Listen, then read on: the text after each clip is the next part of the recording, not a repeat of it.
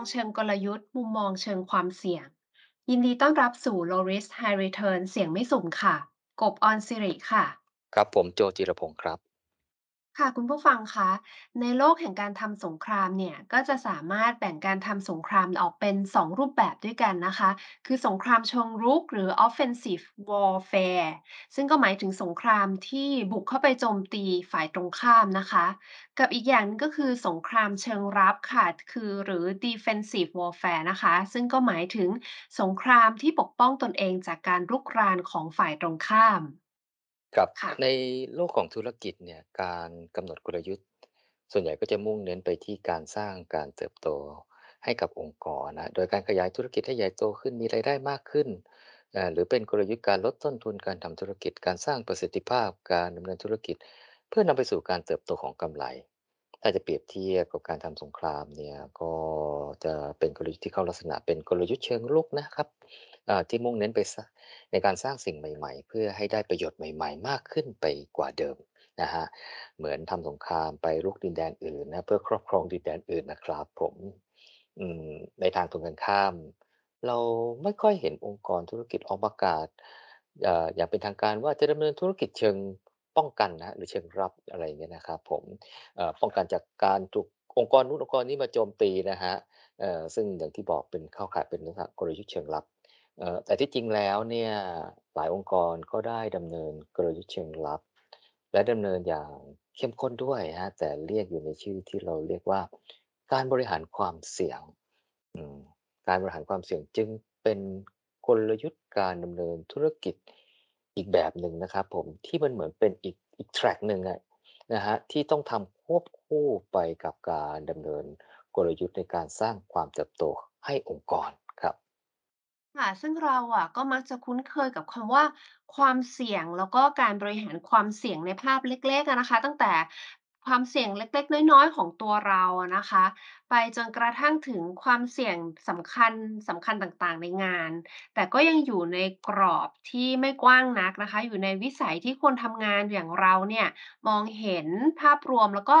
ความเสี่ยงได้ครบถ้วนนะคะ แล้วก็มักจะบริหารจัดการได้ง่าย บางทีเนี่ยก็บริหารจัดการโดยสามัญสำนึกอะค่ะ หรือว่า common sense นะคะ ที่ไม่ต้องอาศัยกระบวนการการบริหารความเสี่ยงที่เป็นมาตรฐาน ซึ่งมันแบบเอ่อมีความซับซ้อน มีความละเอียดละออมากขึ้นเนี่ยนะคะ มาช่วยในการบริหารจัดการนะคะ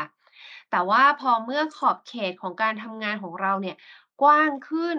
นะคะ ใหญ่ขึ้นความรับผิดชอบเราก็มากขึ้น เป้าหมายเองก็ใหญ่โตมากขึ้นนะคะ จะเป็นถึงระดับองค์กรเนี่ยมีคนเกี่ยวข้องกับเราก็มากขึ้นตามไปด้วยนะคะ ดังนั้นเนี่ยพวกปัจจัยแวดล้อมทั้งหลายไม่ว่าจะเป็นภายในภายนอกมันก็เข้ามาเกี่ยวข้องมากขึ้นนะคะ การบริหารจัดการความเสี่ยงโดยใช้ common sense อย่างที่เราคุยเมื่อกี้เนี่ยก็อาจจะไม่พอแล้ว เราก็จะต้องมาจัดการความเสี่ยงที่ มีมาตรฐานมากขึ้นนะคะ เราอาจจะเคยจัดการความเสี่ยงที่เราคุ้นเคยได้ แต่ความเสี่ยงที่มันเกิดขึ้นใหม่ที่เราไม่เคยมีประสบการณ์มาก่อนเนี่ย เราก็อาจจะไม่ได้ เอ่อ ทันที่จะไปบริหารจัดการมันนะคะ เพราะอะไร ก็เพราะว่าเราไม่รู้เลย หรือเราไม่ทราบเลยว่า เออ มันมีความเสี่ยงนั้นๆน่ะนะคะ เพราะฉะนั้นเลยเนี่ย การที่มีเครื่องมือหรือว่ากรอบการทำงานเนี่ย มันก็จะช่วยเราได้นะคะ ช่วยในการได้รับข้อมูลข่าวสารที่เพียงพอ แล้วก็ซึ่งพวกข้อมูลข่าวสารพวกนี้มันมีความจำเป็นมาก ๆนะคะ ที่จะช่วยในการบริหารจัดการความเสี่ยงค่ะ ครับ เรื่องเมื่อเราเอาเรื่องของการบริหารความเสี่ยงเนี่ย ไปเทียบเคียงเอ่อ กับคำว่าความเสี่ยงที่เราบอกเมื่อกี้แบบว่าเป็นความเป็นเหมือนกับเป็นกลยุทธ์เชิงรับเนี่ยการแนมแนวความคิดในการกำหนดกลยุทธ์เนี่ยมาใช้ประกอบกับกระบวนการบริหารความเสี่ยงก็จะทำให้การบริหารความเสี่ยงเนี่ยมีประสิทธิภาพมากขึ้นนะครับอ่าเรามาดูเครื่องมือที่ใช้ในการสร้างกลยุทธ์นะครับอ่าเพราะว่าในในในในการสร้างกลยุทธ์เนี่ยเราจะต้องมีสิ่งที่ต้องทำก่อนก็คือการสร้าง ความเข้าอกเข้าใจในปัจจัยภายในภายนอกนะซึ่งเราก็มีเครื่องมือหลาย ๆ ตัวอย่างเช่นการวิเคราะห์จุดอ่อนจุดแข็งนะโอกาสและภัยคุกคามนะที่เราเรียกว่าเป็นว่า SWOT analysis นะครับหรือการวิเคราะห์ 5 แรงกดดันทางธุรกิจนะครับเอ่อหรือที่เรียกว่า Five Force Model นะฮะเป็นการวิเคราะห์ปัจจัยภายนอกแบบมหาภาคนะครับอ่า ได้แก่การเมืองเศรษฐกิจสังคมเทคโนโลยีสิ่งแวดล้อมและกฎหมาย ที่เรียกย่อๆว่าเป็น Pastel Analysis นะครับผมและอาจจะมีเครื่องมืออื่น ๆ ที่ช่วยในการวิเคราะห์อีกมากมายนะครับผมแต่ว่านี่เป็นแค่ขั้นต้นในการทำความเข้าใจสถานการณ์ปัจจุบันทั้งภายในภายนอกนะฮะ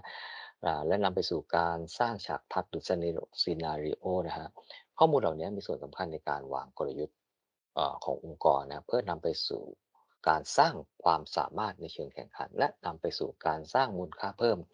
ให้องค์กรในที่สุดครับ ค่ะแต่ว่าในการกำหนดกลยุทธ์เชิงรับนะคะ หรือที่เราเรียกวันนี้ว่าเป็นการบริหารจัดการความเสี่ยงเนี่ย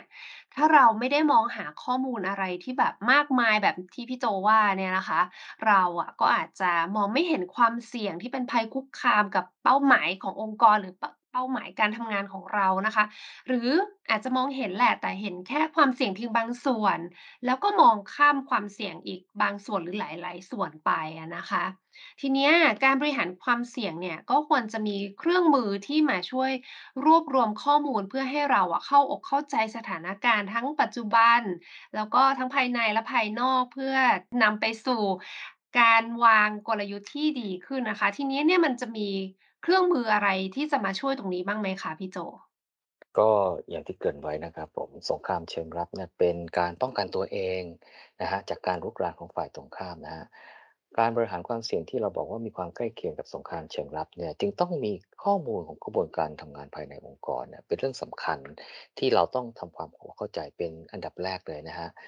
และทางรัฐในการทำความเข้าใจก็คือการให้คนทำงานนั่นแหละครับเป็นซึ่งเป็นคนที่อยู่ในกระบวนการทำงานนะครับเป็นคนเข้ามามีส่วนร่วมในการบริหารจัดการความเสี่ยงนะเพราะคงไม่มีใครเข้าใจในทุกขั้นตอนในการทำงาน ได้ดีเท่ากับคนทำงานจริงนะฮะการให้คนอื่นมานั่งคิดว่า เออไอ้ตรงนี้เนี่ยไอ้ฝ่ายนี้หรือกระบวนการทำงานนี้มีความเสี่ยงอะไรเนี่ย มันจะเป็นการผิดฝาผิดตัวไปนะครับผม แต่อย่างไรก็ตามนะฮะโลกเราทุกวันนี้ก็ซับซ้อนขึ้นทุกวันนะฮะย่อมมีปัจจัยภายนอกที่คนทำงานไม่ทราบ นะฮะว่ามันจะมีผลต่อการทำงานเขาอย่างไรนะครับผมอ่า EP ที่แล้วจำได้ไหมครับเราก็พูดถึงคำพูดหล่อๆเกี่ยวกับความเสี่ยงที่เราได้ยินโดยทั่วไปนะที่มักจะพูดถึงอ่ากลุ่มความเสี่ยงหรือ risk category นะฮะแล้วก็ปัจจัยเสี่ยงฮะหรือ risk factor นะฮะเอ่อคือความพูดหล่อๆเนี่ยส่วนใหญ่ก็พูดประมาณนี้แหละเป็น risk category หรือ risk factor เนี่ยมากกว่าที่จะพูดถึงความเสี่ยงที่จับต้องได้จริง ๆนะครับผมแต่ทั้งนี้นะครับทั้ง อ่า risk category และก็ risk factor นี่แหละ สามารถเป็นจุดเริ่มต้นที่จะเปิดประตูสู่การทำความเข้าอกเข้าใจ สถานการณ์ปัจจุบันและสถานการณ์ในอนาคตได้นะครับเพื่อจะนำไปสู่การระบุ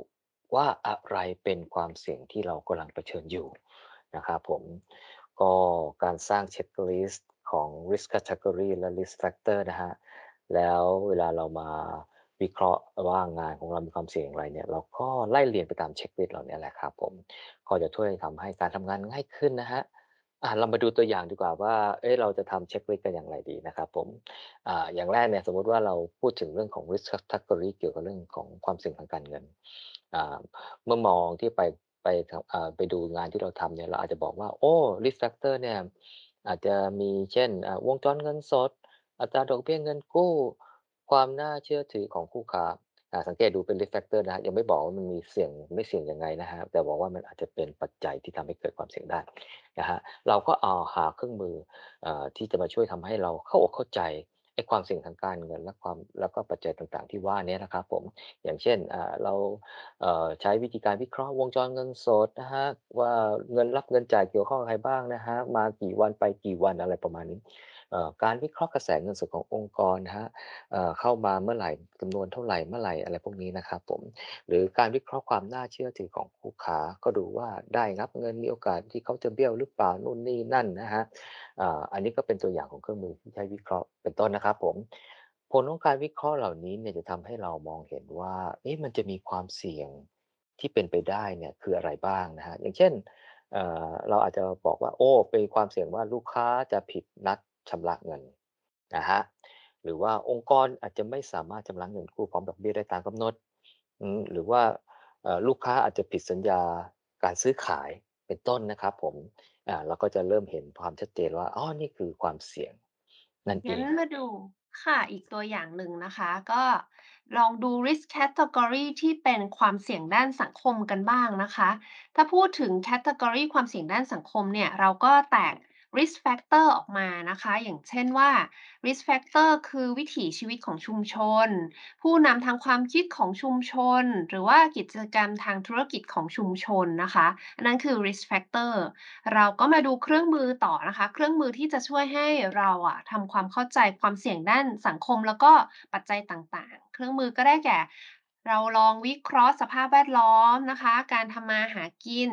การดำรงชีพของชาวบ้านนะคะ แล้วก็วิเคราะห์โครงสร้างประเพณี วัฒนธรรมของชุมชนนะคะ รวมไปถึงวิเคราะห์กิจกรรมทางธุรกิจ แล้วก็ความสัมพันธ์กับชุมชนด้วยค่ะพอเราวิเคราะห์เสร็จแล้วเนี่ยเราก็สามารถที่จะเอาผลการวิเคราะห์เนี่ยออกมาพิจารณาความเสี่ยงได้นะคะ ซึ่งเราอาจจะทำให้ทำให้เราเนี่ยได้มองเห็นความเสี่ยงประเภทเอ่อการขนส่งสินค้าเนี่ยจะถูกขัดขวาง ชาวบ้านเนี่ยฟ้องร้องให้ระงับกิจกรรมที่ทำให้เกิดมลภาวะต่างๆ ทางเสียงทางน้ำอะไรอย่างงี้เป็นต้นนั่นเองค่ะครับก็ตามตัวอย่างนะถ้าเป็นถ้าเราสร้าง Catalyst Category แล้วก็ Risk Factor ที่เกี่ยวข้องกับการดำเนินธุรกิจขององค์กรได้นะครับเราก็จะนำไปใช้เป็นเช็กลิสต์ที่จะช่วยอ่าในการที่จะทำให้ระบุความเสี่ยงอ่าทำได้ชัดเจนง่ายขึ้นครอบคลุมมากขึ้นนะครับ แล้วก็แน่นอนครับว่า ถ้าขอบเขตของการทำธุรกิจเนี่ยมันกว้างขวางมากขึ้นเท่าไหร่นะครับจำนวน Risk Category แล้วก็จำนวน Risk Factor เนี่ยมันก็จะมีมากขึ้นเท่านั้นนะครับผม ตัวช่วยในการบริหารความเสี่ยงนะฮะในการระบุความเสี่ยงอะไรเงี้ยยังมีอีกหลาย ๆ ตัวนะครับ